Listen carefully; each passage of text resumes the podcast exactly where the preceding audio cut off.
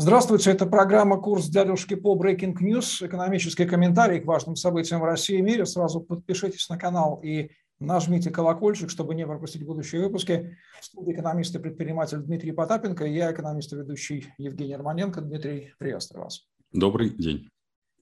Рост ставок по кредитам и двузначный скачок цен на жилье остудили ипотечный бум, который охватил россиян в прошлом году. Больше трети россиян, которые планировали оформить ипотеку в году 2022, отложили это решение из-за ухудшения условий займов и слишком высокой стоимости квадратного метра. Напомню, что в прошлом году банки выдали 1,8 миллиона ипотечных кредитов на 5,4 триллиона рублей. Рост составил 23% в денежном выражении, взрыв спроса породил ценовой ралли, стоимость квартир в новостройках в среднем по стране подскочила на 32%, вторичная недвижимость стала дороже на 19%.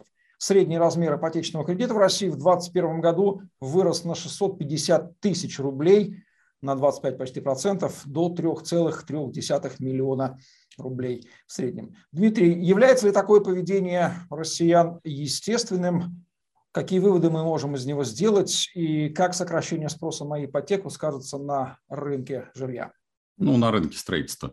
Напомню, тоже можно отмотать на несколько месяцев назад, это на начало прошлого года, я выступал на форуме а, металлургов и сказал, что в феврале месяце а, строительная отрасль получит а, жесточайший удар именно с тем, что спрос – кривая спроса и кривая а, предложения достигнет пика а, насыщения и произойдет вот сейчас, как раз после того, как драйвер, напомню, основным драйвером роста цен, роста, соответственно, ввода жилья всеми экспертами превозносился, что это являлась ипотека. Ипотеку сейчас одобряют, но не берут.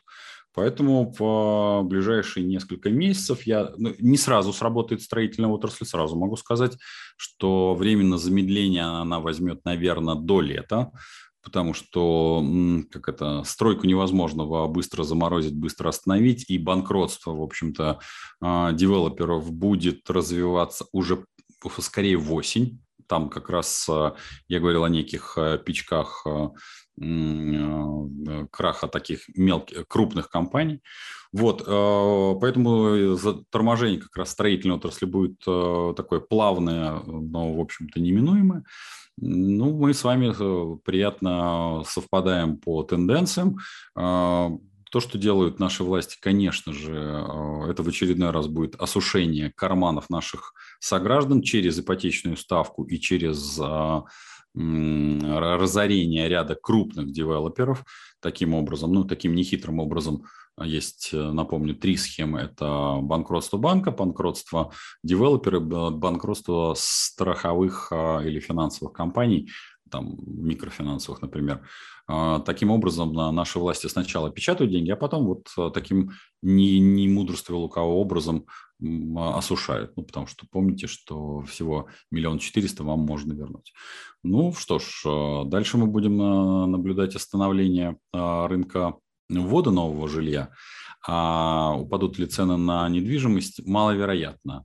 Появится достаточно большое количество именно банкротных объектов, и поэтому, если вы интересуетесь э, покупкой жилья именно для себя или в том числе а, там, с точки зрения пока спекулятивного какого-то оборота, то, в общем, посматривайте на сайты судебных приставов, потому что а, тенденция банкротства, именно э, банкротства ипотечников, по моим расчетам, должна быть в лето как раз э, иметь хороший такой подъем. Сейчас пока еще рано, сейчас просто пока люди отказываются от взятых, но не полученных кредитов. Запрет криптовалют в России, который мы обсуждали в прошлом выпуске, похоже, отменяется. Центробанк столкнулся с таким противодействием ряда других ведомств, которые выступили просто единым фронтом, что в конфликт интересов пришлось вмешаться Путину, который поручил правительству страны и Центробанку прийти, товарищи, к единому мнению относительно регулирования криптовалют. Да так оперативно, что к концу недели правительство утвердило дорожную карту по регулированию операций с криптовалютой в России. Она действует до конца текущего года и гласит, что, мол, инфраструктура крипторынка содержит преимущества, ну и риски, поэтому целесообразно реализовать концепцию регуляторно-ограничительного режима, а не полного запрета. Ну и на том, как говорится, спасибо. В подготовке дорожной карты участвовали, внимание, представители Минфина, Минэкономразвития, Генпрокуратуры, Росфинмониторинга, ФСБ, МВД, Федеральные налоговые службы, Минцифры, ну и Банка России. То есть все абсолютно были вовлечены. Документ, в частности, касается деятельности провайдеров услуг виртуальных активов, статуса участников рынка, порядка их деятельности, органа надзора за всей сферой, регистрации и отчетности организаций, через которые происходит обращение виртуальных активов в России, ответственности за преступления с использованием криптовалют. Кстати, их использование должно стать отягчающим внимание обстоятельствам при совершении преступлений, отнесенных к компетенции Следственного комитета. Сюда же сведения о владении операцией с цифровыми валютами, методики оценки стоимости криптовалютных активов, актуализация классификаторов видов экономической деятельности, чтобы включить в их число оборот крипты, ну а также вопрос о том, применять ли к площадкам по обороту криптовалют обязанность открыть в России филиал или создать юрлицо. Центробанк единственный, кто не поддержал дорожную карту и предложил ее доработать. В частности, считает необходимым подготовить закон, который устанавливал бы запрет на выпуск и обращение частной цифровой валюты в России, тех самых частных денег, о которых регулярно говорит Дмитрий Потапенко, корпоративных денег, но также ответственность за нарушение запрета. Мы еще раз горячо благодарим все российские ведомства и теперь уже, как ни крути, лично Владимира Путина за то, что они выступают лучшими и, самое главное, бесплатными пиарщиками криптовалют, по крайней мере, в русскоязычном пространстве. И рекомендуем нашим зрителям обратить самое пристальное, пристальное внимание на них, раз о них говорят все, включая президента, и они раскололи российскую власть.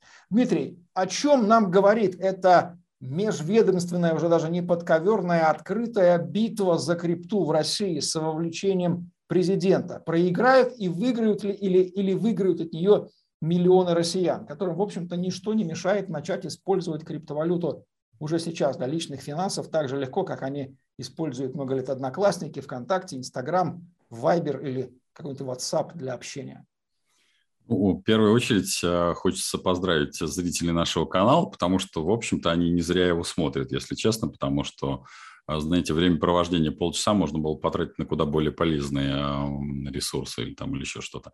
Согласитесь, э, приятно осознавать, что когда вам до этого очень долго э, я рассказывал, что с одной стороны, есть могущественная организация, которая а, очень хочет, там, Роскомнадзор, ФСБ, которая очень хочет не пущать а, все, что находится вне сферы их влияния и контроля, это с одной стороны.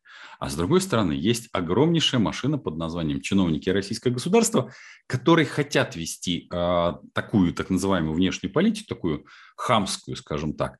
А вот для того, чтобы привлекать деньги, ну и оперировать своими деньгами, вот это вот их собственная машина, и в, с, с абсолютным несочетанием той самой истории с хамить и э, соблюдать некие там чужие правила, за которые, если вы нахамили, вам ограничивают доступ к иностранным финансам. Вот это по, про два разнонаправленных тренда приводит к тому, что а, когда ЦБ под давлением ФСБ выступает за полный запрет Потом появляются все остальные, которые говорят, не-не-не, минуточку, а как же мы будем хамить-то всем остальным? Для этого же есть э, а, такая возможность, есть э, выпуск и перевод частных денег. Мы только с этим этим способом э, сможем привлекать инвестиции из-за рубежа. Ну, потому что, конечно, привлекать на официальной бирже, если мы будем так дальше грубить, всему миру и так общаться, то, конечно, не удастся. И поэтому вот этот такой разворот, ну вот, если отмотать на несколько выпусков, вы увидите как раз об этом, э, об этих э, двух разнонаправленных тенденциях я и говорил. Э, очень любопытно, что это произошло так быстро. Я абсолютно с Евгением согласен, что удивительно, ну не точнее не удивительно, а понятно, почему в том числе и Владимир Владимирович заботился, наш любимый, обожаемый, озаботился именно к крипто и сказал, ребят, вы придите к единому мнению. И у меня высока доля вероятности, что они придут все-таки к единому мнению. Холопам с крипто и частными деньгами не-ни, А вот государственное что-то такое, вот там, ну, под, под, под патронатом, как обычно, близких друзей к вводному кооперативу, в том числе майнинг, в том числе переводы, я думаю, что все будет хорошо. Ну а поскольку эм, в общем-то, в этом решите невозможно удержать воду, как бы это ни хотелось. Естественно, там маленькие чиновнички вокруг вот этих э, больших чиновничков тоже будут потихонечку и майнить, и потихонечку пользоваться, и выпускать, пользоваться частными деньгами, и выпускать свои частные деньги.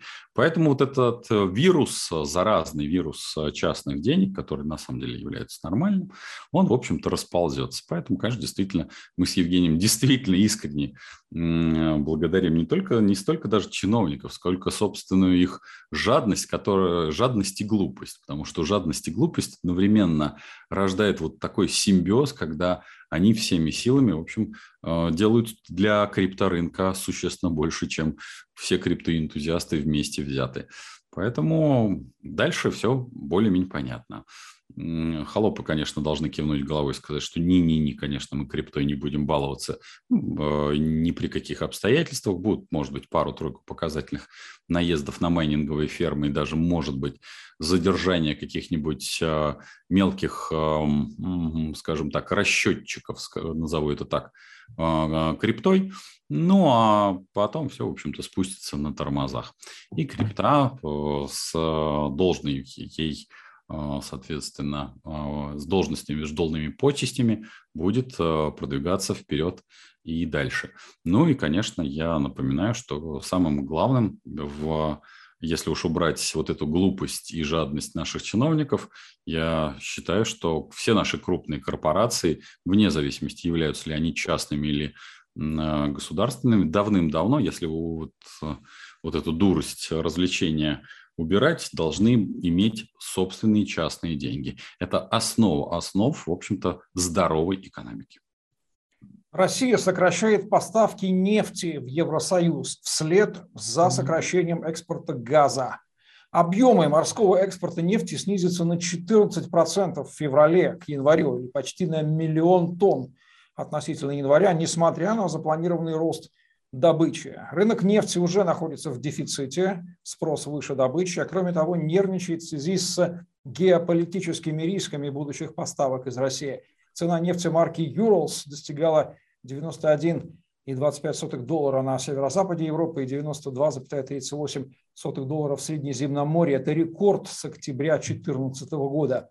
Сокращение российских нефтяных поставок, впрочем, меркнет по сравнению с падением экспорта газа, которое с наступлением зимы, что странно, приобрело обвальный характер. Несмотря на пик отопительного сезона, за первую половину января «Газпром» экспортировал на внешние рынки лишь 5,4 миллиарда кубометров. Это на 41% меньше, чем в тот же период годом ранее.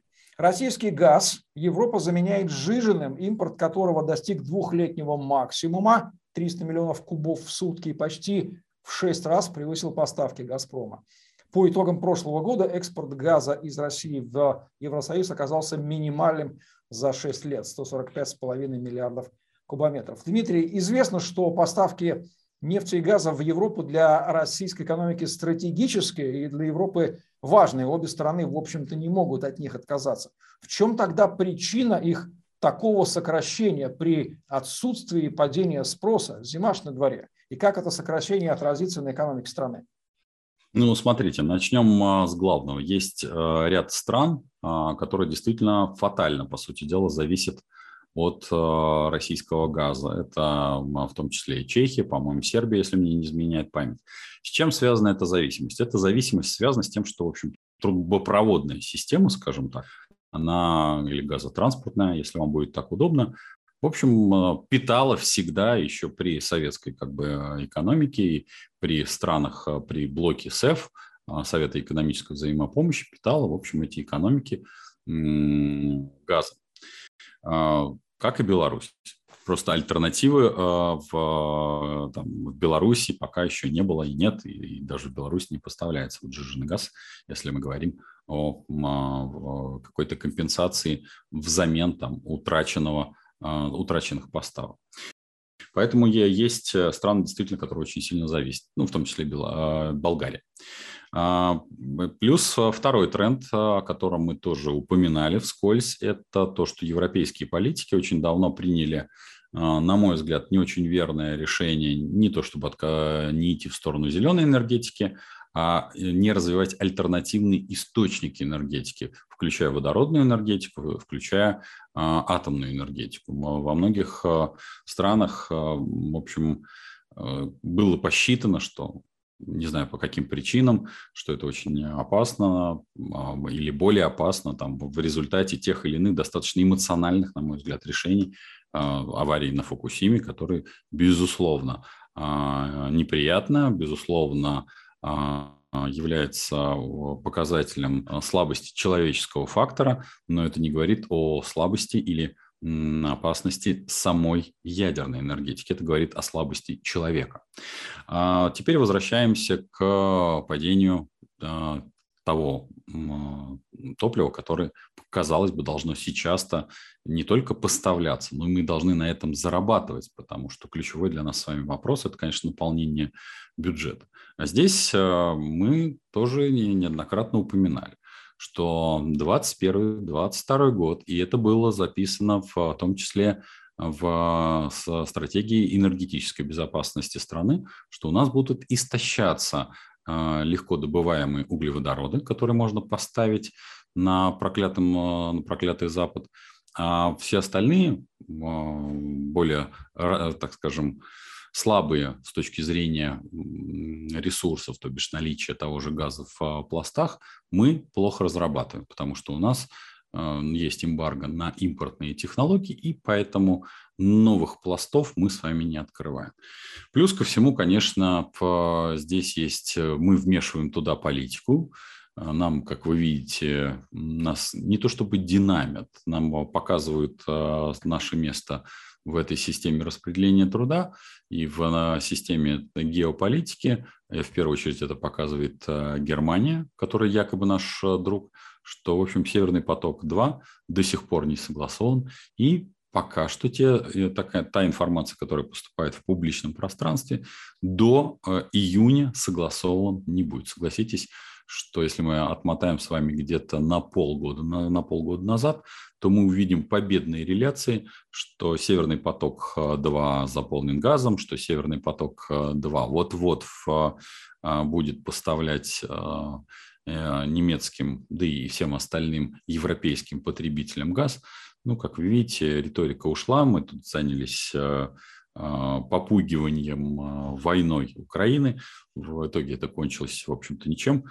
Как я а, предсказал, что уже там к марту мы уже все совсем завершим. Ну, я думаю, что сейчас есть шансы, что вообще отзыв войск, назовем это так, который стоил налогоплательщикам Российской Федерации колоссальных денег, может быть, даже произойдет куда более краткие сроки, может быть, действительно до конца а, февраля, то бишь 20 а, Поэтому а, было бы, конечно, хорошо, когда мы контролируем Европу с точки зрения энергетического баланса. Но только, на мой взгляд, куда лучше продавать сотрудничество, чем продавать конфронтацию. И, конечно же, было бы недурно не просто предъявлять пустышечный ультиматум, который никто не принял, и теперь на нас а, мы, на мой взгляд, теряем лицо, потому что никакой более сложной игры, политической игры мы предъявить не можем. Понятно, что никакую военную операцию, против которой мы с Евгением, безусловно, выступаем, мы начать не могли и не можем. Но теперь нужно как-то поднять большую истерию. Как это сделать? Ну, будем а, посмотреть. Я думаю, что в ближайшие там месяц, полтора наше внешнеполитическое ведомство и наши вояки совместно будут думать, как а, еще раз пролить весь мир ну, каким-то еще бряцанием оружием или каким-то напряжением. А с точки зрения газа все достаточно банально. Ребята, технологии, неразведанные месторождения, ну и в целом, конечно, поднятие цены до а, запредельных высот делает все более выгодным поставки, в том числе и СПГ, который, на мой взгляд, не должен был бы появляться в э, Европе. Ну что, в данном случае Европа может поблагодарить только Владимира Владимировича за то, что Америке стало куда более выгодно на европейские рынки привозить СПГ.